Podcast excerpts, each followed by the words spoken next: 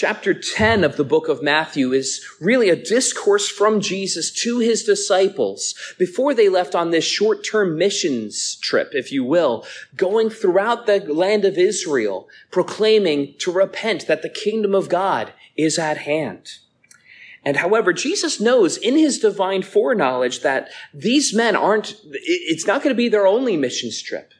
In fact, most of his 12 apostles would end up giving their life in martyrdom for the faith throughout the known world at the time. And no doubt, he also knew that Jesus' words in this discourse would be recorded in scripture, there to encourage the persecuted church for centuries to come. And so that those who are facing real persecution would be comforted by the truths that Jesus revealed in this discourse. And so that other places like South Amboy, New Jersey, perhaps, who, though we're not facing persecution for the faith as many have over the years, we can at least make sense of the world around us. We can make sense of this growing hostility in our culture towards things of the faith. And the last time we were together, we were encouraged by Christ to keep the bigger picture in mind that we were instructed to fear God in the sense of having a reverential awe of God, as opposed to having the terror of men be our hindrance. And that if we keep the right perspective, fearing God rather than fearing man, we would have the right outlook throughout this lifetime. And as we conclude this discourse, building off of that premise, First, Jesus has one last exhortation to us to set the right expectations of what his teachings are going to do, specifically to families. As verse 34 picks up, as we kind of recap on this, where it says, Do not think that I have come to bring peace to the earth, for I have not come to bring peace, but a sword. For I have come to set a man against his father, and a daughter against her mother, and a daughter in law against her mother in law. And a person's enemies will be those of his own household. Now, what's all this about? I thought Jesus was supposed to be the Prince of Peace. What's with all of this? Well, simply, to put it simply, Jesus is the Prince of Peace. But the world will not have peace with him. Jesus is the Prince of Peace. The world simply will not have peace with him, though. His message of repentance, to change your mind, to change your ways, to turn from the ways of this world and following our sinful passions to following God is offensive to so many. This call to have an objective standard for what is right and what is wrong in this world is offensive, especially to this post-truth culture that we find ourselves in, where the the mantra of the day is, you do you and I do me. Except where you doing you gets in the way of me doing me. That's a whole nother story. But th- there are many who, t- frankly, desire for there to be no God. Because if there is no God, then there's no one to hold you accountable for your sins. There's no, uh, nothing stopping you from living your life according to whatever sinful passions and idols you've made of your life. And because of that truth, the presence of Christians proclaiming this message throughout the world doesn't bring peace. It brings this sword. And by sword, what does a sword do? It divides.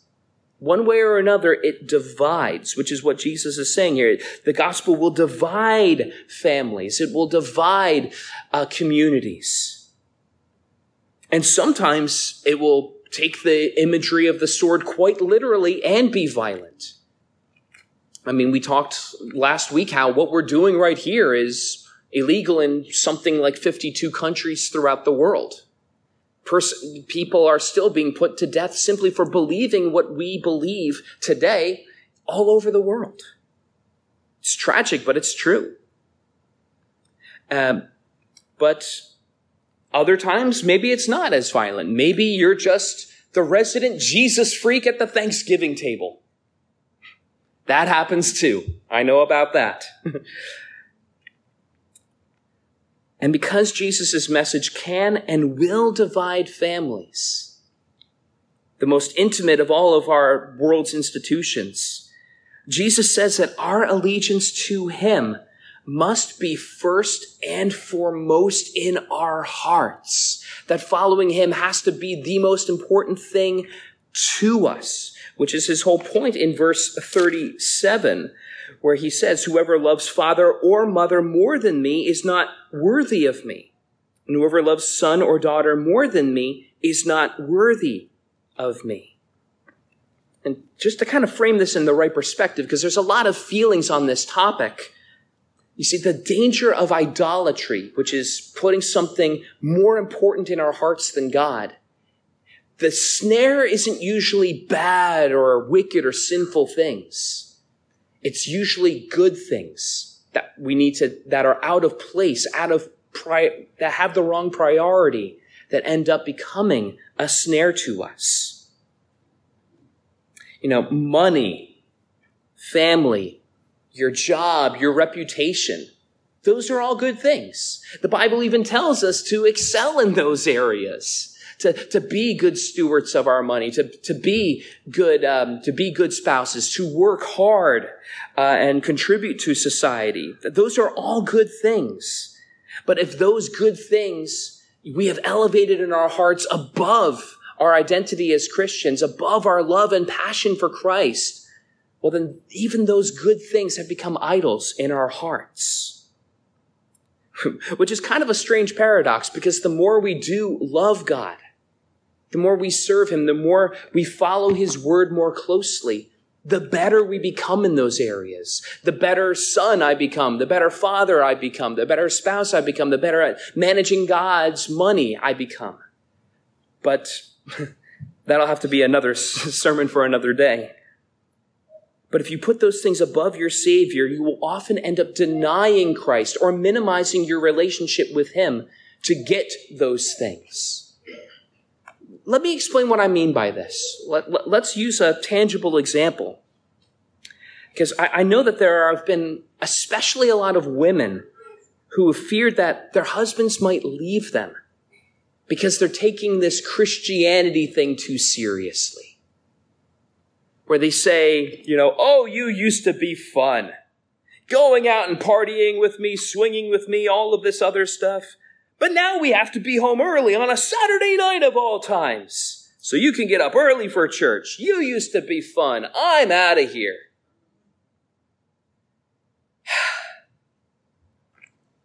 Perhaps leaving that person alone as a single mother probably not making a great income because that's one of the number one indicators for poverty. Now, I'm sure all of your hearts just went out to this hypothetical person I just made up. That person's not that hypothetical. It happens. And it happens all over the world. And it's a lot worse in other countries that don't have the support networks we have here in America. I've heard some heartbreaking stories from around the world where that exact thing has happened. And Jesus wants to make it clear to all of us, whether we're facing that specific situation or a similar choice in our own life. If the worst case scenario happens, if you have to choose between me and something else, whatever that other good something else is, who are you going to choose? Are you still all in on your faith? Or did that person, that job, that opportunity, whatever it is, just become an idol to you. And I don't mean to make it sound like I'm picking on that, this, hypothetical woman, because men have plenty of other snags. Not least of which other women that they're chasing after. Goodness, the families that have been destroyed over that. Faiths that have been shipwrecked over that. But God calls men and women everywhere to, to count the cost, to put Christ first, and to trust that He is going to take care of the rest. Because, you know, let me tell you, what, even jumping back to that hypothetical woman for a second, there, there is nothing that she could theoretically lose that she will gain infinitely more of by following Christ and believing in Him and trusting Him.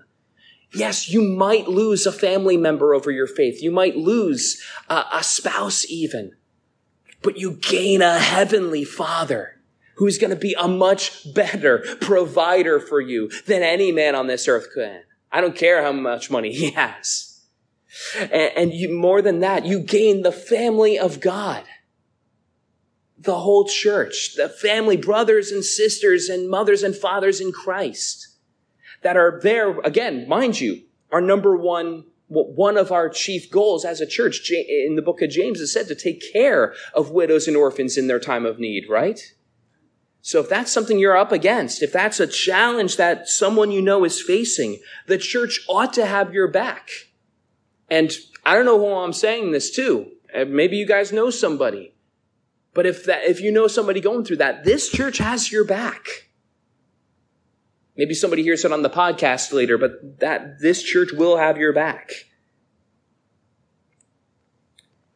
But not only must we value God over our relationships and our friendships, but our very lives as well, he goes on to say in verse 38 that says, Whoever does not take his cross and follow me is not worthy of me.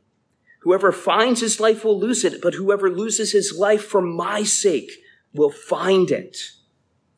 These are profound words, and we, we don't even understand how profound these are. I mean, the cross has become so sanitized of a symbol that we forget its origins. It was a symbol of death and torture in the first century. It was a horrendous symbol. It was a symbol that when you saw it, your, your heart skipped a beat out of terror out of the, the horror of what it was. Jesus here might as well have said, you know, to be sure to take up your electric chair and follow me. And can you imagine the hymns we would have to write? You know, oh, the old rugged electric chair. Oh, the wonderful firing squad. You guys are looking at me funny, but that's how it is. That, that's the symbol that we have all over this church, all over our scriptures, all over our Christian literature. A symbol of death, a symbol of torture, a symbol of horrendous things. But that's exactly why Paul said that the gospel is foolishness to the Greek Gentiles who missed the point. But that, but to those who are being saved, it's the power of God. Because only God can take a symbol that the Romans used as fear, as torture, as death, and turn it into the definitive symbol for ages to come of love, of grace, of forgiveness, of reconciliation. Only God could do that. It's an amazing work of redemption, just the very symbol of the cross. It's amazing what God has done with that. But to kind of zoom out again to get the main point of those verses we just read together. If, if there's something higher on our priority list, whatever it is, even our own lives above following Christ, then it says here, Jesus' own words, you are not worthy of Christ. And, and here's what I mean. I mean, like the person saying that they want to be a Christian while still clinging to their sins that's, that's like a man who says he wants to get married but still has women on the side. That person is not ready for marriage. That person isn't ready for the high calling and commitment that marriage calls for. And, and, and so too with this, this person who desires to be a Christian, who says they maybe even are a Christian, but have higher priorities than Christ. It's, Jesus is saying you can't have that. You've missed the point. In fact, this is the problem with our modern way of looking at things. I'm not sure how well anyone's going to be able to see this visual aid or how symmetrical this is going to be. But let's just say I were to draw a very awkward circle. Put a dot in the middle of it. Most people would say that this circle represents my life. And that little dot in the middle, that's my faith. It's a part of my life. I, I might even go out of my way and say, well, you know what? I put it in the center of my life. It's the thing that everything else flows from. It's, it's, it's right there in the center of my life. But Jesus calls us to do the opposite actually here. He says, no, the circle represents your faith. And that little dot in there is you. That Jesus is calling us to be so immersed in our identity as a Christ follower that everything else gets redefined by our relationship to Him. That every other identity I have, whether it be as a husband or a father, is immersed in the greater identity of being a Christ follower. That's what Jesus is calling to here. That is the main takeaway in all of this. And sadly, that is what a lot of American Christianity specifically misses, where Christianity is relegated to a part of my life or something I do on a Sunday, or something I come and help out with once or twice throughout the week, serving in a ministry of some various capacity, rather than the thing I identify with most deeply. And if this is an area where maybe as I'm talking about this, maybe you're feeling a little sting, maybe you're feeling a little bit of conviction this morning. My counsel to you would be the same one that I would give to that hypothetical man that's not quite ready to commit yet. To count the cost. Choose this day who you are going to serve. The Lord or your idols. You can't have both is what Jesus is telling us to do. But let me tell you, if you cling to your life, your comforts, your family, whatever else it is, it's eventually going to slip through our fingers because Everything in this life is temporary. Everything. But if you hold onto the things that we have in low esteem in comparison to the knowledge of Christ, you will gain far more than you could ever possibly lose this side of eternity. Jim Elliot wisely worded it saying, He is no fool who gives what he cannot keep to gain that which he cannot lose. And here's the beautiful part. Once you place, once you do place your, and find your identity in Christ above everything else, Jesus deeply identifies with you as well. We maybe not think about that a lot, but that's exactly what verse 40 and 41 of our text say straightforwardly. Whoever receives you receives me. And whoever receives me receives him who sent me, the Father. The one who receives a prophet because he is a prophet will receive a prophet's reward. And the one who receives a righteous person because he is a righteous person will receive a righteous person's reward. Now that's a lot of language, but it's a simple point. See how deeply Jesus identifies with his church that if someone were to receive you in the sense of, again, we're thinking of like a missions trip specifically for these apostles he's speaking to, but in the sense of receiving you, receive, welcoming you, taking care of you in whatever capacity you're stepping out to serve Christ in, they're doing it unto Christ as well. He's saying, you did that to me. It, it, it, should bring to mind some of you who know the scriptures, Acts chapter 9, where Paul the apostle in the path where he was still called Saul of Tarsus at the time, when he was knocked off his high horse, do you remember what Jesus said to him? Saul, Saul, why are you persecuting me? Saul of Tarsus was not, he came into the picture after Christ was crucified in biblical history. We have no record of what him, he was doing. He, to the best of our knowledge, he wasn't there at the cross of Christ. But he was persecuting the early church. And Jesus said, when you were persecuting them, you were persecuting me.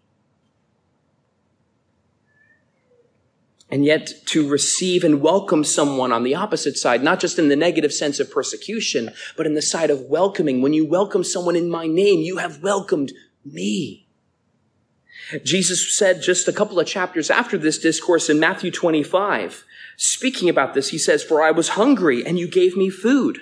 I was thirsty and you gave me drink. I was a stranger and you welcomed me. I was naked and you clothed me. I was sick and you visited me. I was in prison and you came to me. And the righteous people who were listening said, Lord, when did we ever do any of that? And the king answered them and said, Truly I say to you, as you did it to one of the least of these my brothers, you did it to me. Wow. Therefore, when you receive someone, uh, whether it be a, and as the verse goes on to say, a prophet of God, someone proclaiming God's word and welcomes them or supports them, you receive Christ and will enjoy the same rewards that that prophet, that person going out in God's name, will enjoy someday. Because look, we can't all be pastors, evangelists, and missionaries. We're not all called to go throughout the world. We can't all go for various reasons. Um, so even though we can't all physically go as they go, we can send them we can equip them with what they need to do the job. We might not have the time to be able to go on a trip with them or to volunteer our time with like an urban missions group. But we can give to them, many of us. And by giving them and supporting them, we're partnering with them in the gospel. For instance, when you guys give and some of, some of your portion goes to our missions group here in this church and we send it to Linwood's mission up in, uh, up in Elizabeth, you guys are supporting urban missions simply by giving locally. Because it's a faithful church here and we're accountable for that stuff. So if you don't have, or the opposite might be true, maybe you don't have money, but you have time, so we can dedicate our time to serving God in various areas. But the fact is, not even the seemingly smallest thing we can do for others is ever overlooked, whether it be of our time, of our energies, of, or of our physical resources. As Jesus concludes this by saying, whoever gives one of the little ones one of these little ones even a cup of cold water because he is a disciple. Truly I say to you, he will by no means lose his reward. So in Christ's eyes, to get these rewards that we're talking about, you don't have to be the leader of a large ministry. You don't have to have a title of elder, deacon, pastor, whatever, or whatever committees you might find yourself on. Whatever you do, Jesus takes note of what you do, even the smallest thing that you do in his name. Even giving somebody a cup of cold water will receive a, a heavenly reward. So, whoever left me this this morning, you got, you're going to get it. God noticed, even if nobody else in the church did. And if that's true, then looking around this room, knowing many of you guys, oh, I am jealous of some of the crowns that are going to be received by you guys. I am jealous of some of the rewards you guys are going to get for the things you have done going out in his name. And in conclusion, the most amazing part of all of this is that we deserve none of it. None of it. Who, who are we to be rewarded for anything? Isaiah 64 6 says that all of our righteousness are as filthy rags. And those of you who know the scriptures know that's a kind translation. The truth is, our deeds have earned us one thing our place in hell through our rebellion and sins against God. That's what our deeds have earned us. So, how in the world are we talking about rewards as we conclude this morning? How do we make sense out of this crazy dichotomy of the, the, the judgment I deserve, but these rewards that I'm going to get for doing things in Christ's name? That is the incomprehensible beauty of the grace of God. That not only does he withhold the punishments that I do deserve, which is God's mercy, by the way, but he showers us with these rewards as a gift to us, which is God's grace. He certainly doesn't have to give it, but he chooses to give it to us out of his great, deep, abiding love for each of you. That's why 1 John 3 1 says, See the kind of love the Father has given to us, that we should be called children of God. And so we are. And the only reason any of this is remotely possible is because of this table. This table points to what that is about. What happened and what communion points towards. The realities that the bread and the cup point to are the only reason any of this is possible.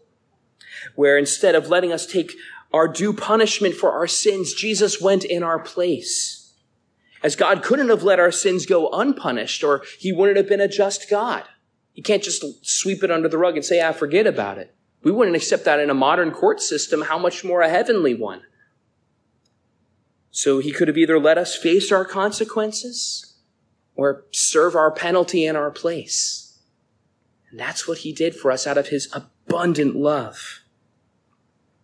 And every part of this table points to that glorious moment on the cross where Jesus allowed his body to be broken for us by that symbol of death above us, where his body was broken, symbolized there by the bread, how the bread will break. And where Jesus, where his blood poured out like wine, almost, yeah, like the wine below us. Again, in our place. So that now all who believe that Jesus did that for us, the very, and believes that Jesus died for our sins, the very sins that condemned us, everyone can be forgiven of every sin, past, present, and future.